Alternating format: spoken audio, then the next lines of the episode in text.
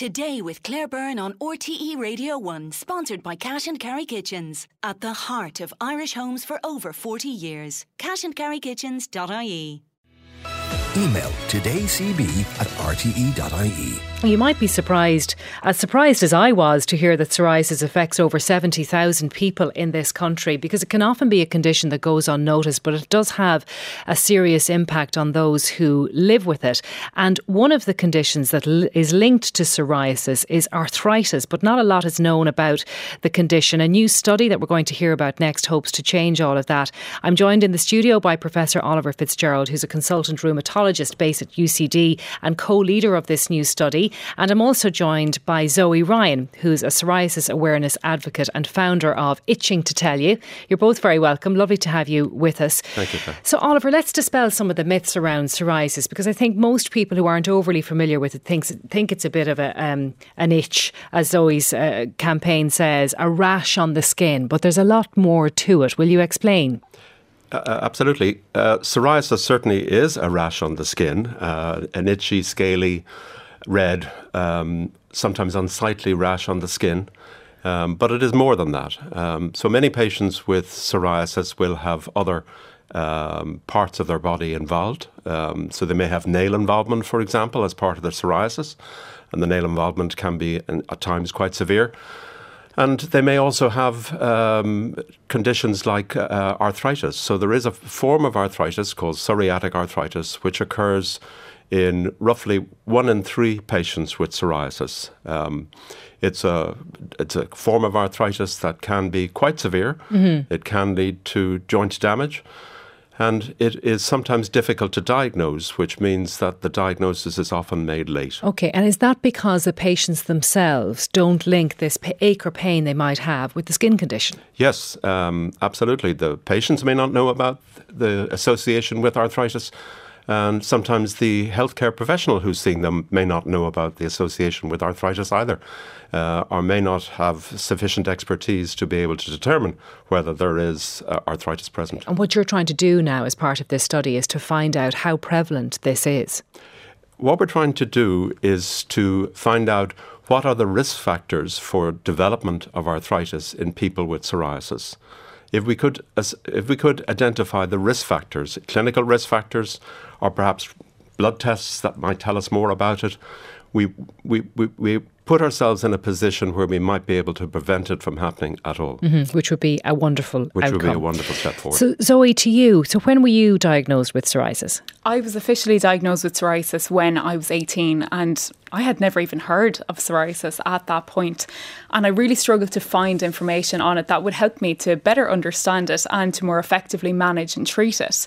So I mean, I think that with a condition like that, where there's not much known about it, and maybe you're a little bit too embarrassed to ask the medical professional for more information, or maybe even go into your local pharmacist and seek more on it, it can be really difficult to know where to start with that management and treatment mm-hmm. because mm-hmm. you go into the likes of your pharmacies and your chemists, and there's rows and rows of products that can address the symptoms on the skin but you don't know where to start. And that's one of the main reasons why I started my platform was to share the information that I had acquired over the years that helped me to better cope with the symptoms, both mentally and to get them under control. So share it with others. And did you have symptoms throughout your teenage years then before your official diagnosis? It was a strange case for me. So when I was 18, I was officially diagnosed. And at that stage, it was a very aggressive form of scalp psoriasis.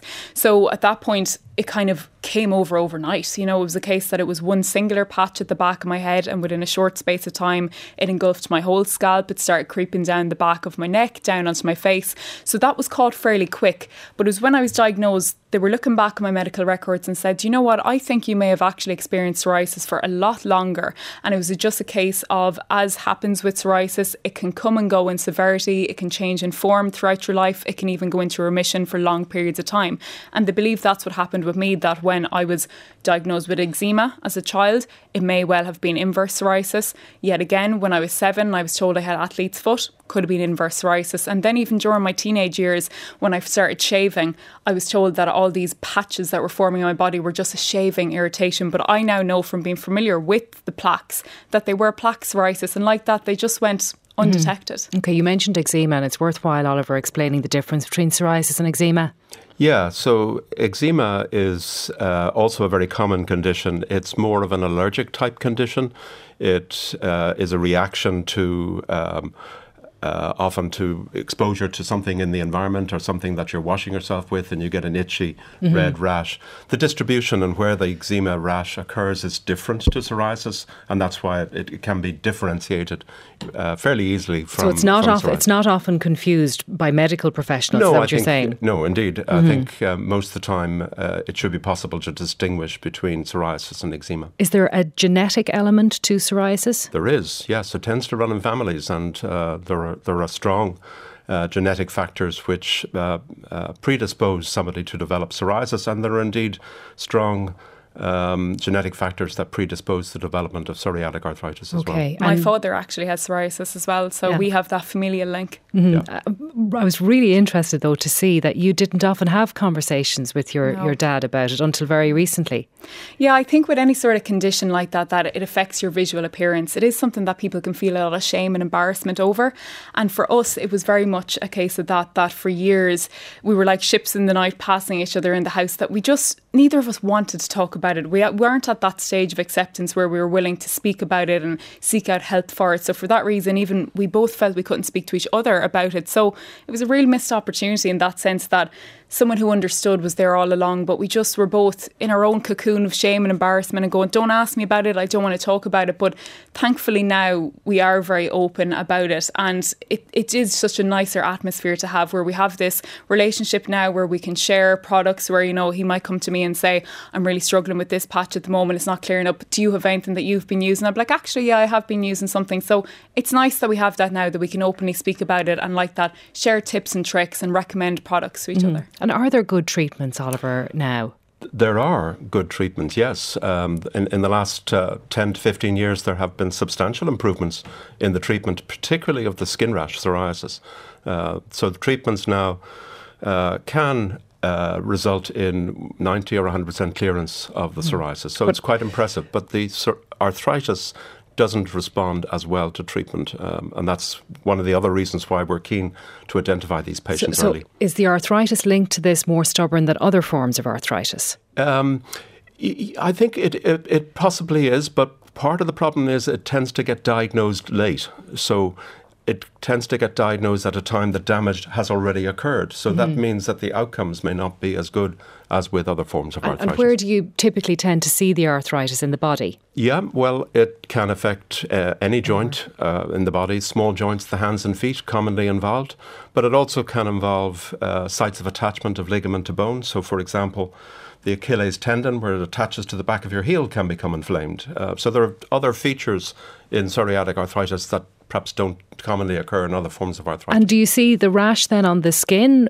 at you, the site where, where the, the arthritis is? You may no, not not, not necessarily not where the arthritis is, but you may, may you will commonly find psoriasis in a patient who has the typical arthritis features.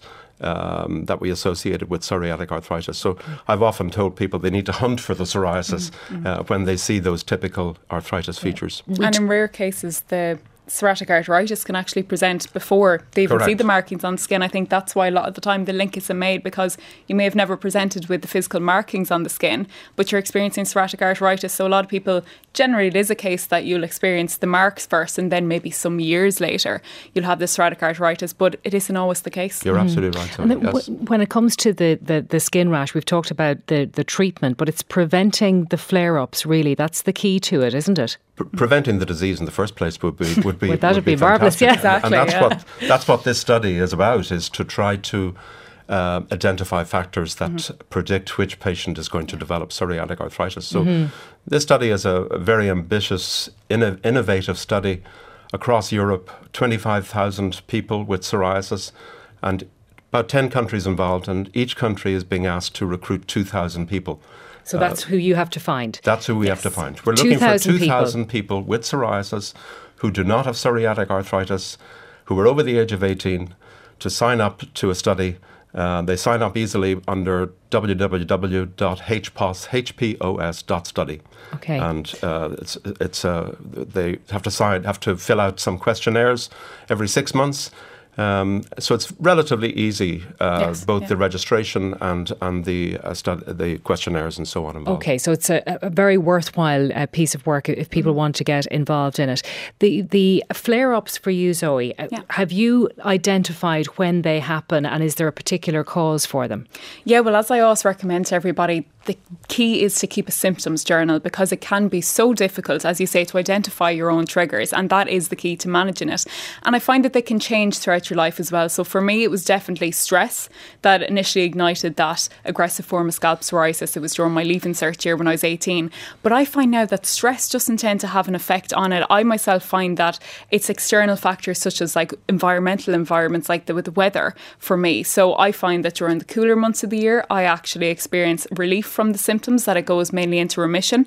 And then during the summer months, I'll find that it'll get progressively worse and even if I was abroad for even a week or two I'll start to feel like my skin is crawling so for me the heat is what affects mm, me But, that's very limiting, isn't it? Then that you have to think about where am I?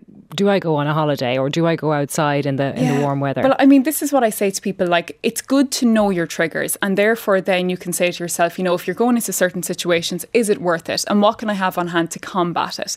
But I don't think it should hold you back and stop you from doing things. I love going on foreign holidays. It's not going to stop me, but I do know what I'm going into. And like that, I'll have products mm-hmm. on available to me that will be able to counteract the symptoms that I'm going to experience if I go into those conditions. Mm-hmm. So I would say to people that know your triggers. And as I say, know what you're going into.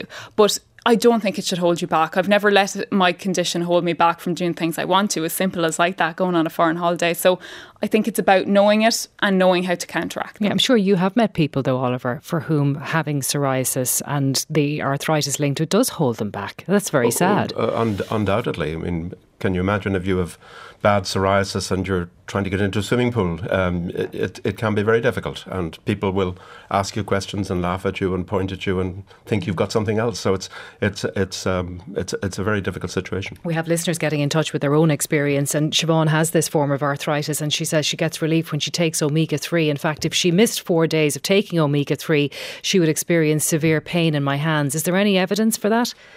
Uh, not a whole lot of evidence. It, it may possibly reduce the some of the inflammatory factors that promote arthritis, but it it it won't prevent progression. Yes, and that's really the key to it. It's preventing it beginning and then trying to halt its progression, and that's what the study is all about. Yeah. Okay, so I'm going to give the uh, address of that website again. It is hpos, H-P-O-S dot study, and you go in there and you sign up if you're over 18, you haven't been diagnosed with uh, the arthritis, and that you have psoriasis and you're over 18, and then you take part in the study from there. That's what you're looking for. Exactly. 2,000 people to do that. Thank you so much for coming in. Uh, lovely to meet you both you, to talk No through problem, it. Professor Oliver Fitzgerald and Zoe Ryan. Actually, Zoe, where can people find your support group online? Itching to tell you, I'm primarily on Instagram, but also on Twitter and Facebook. Itching to tell you. Look it up on Instagram and you'll find Zoe there. Thank you both. We'll have the gathering next.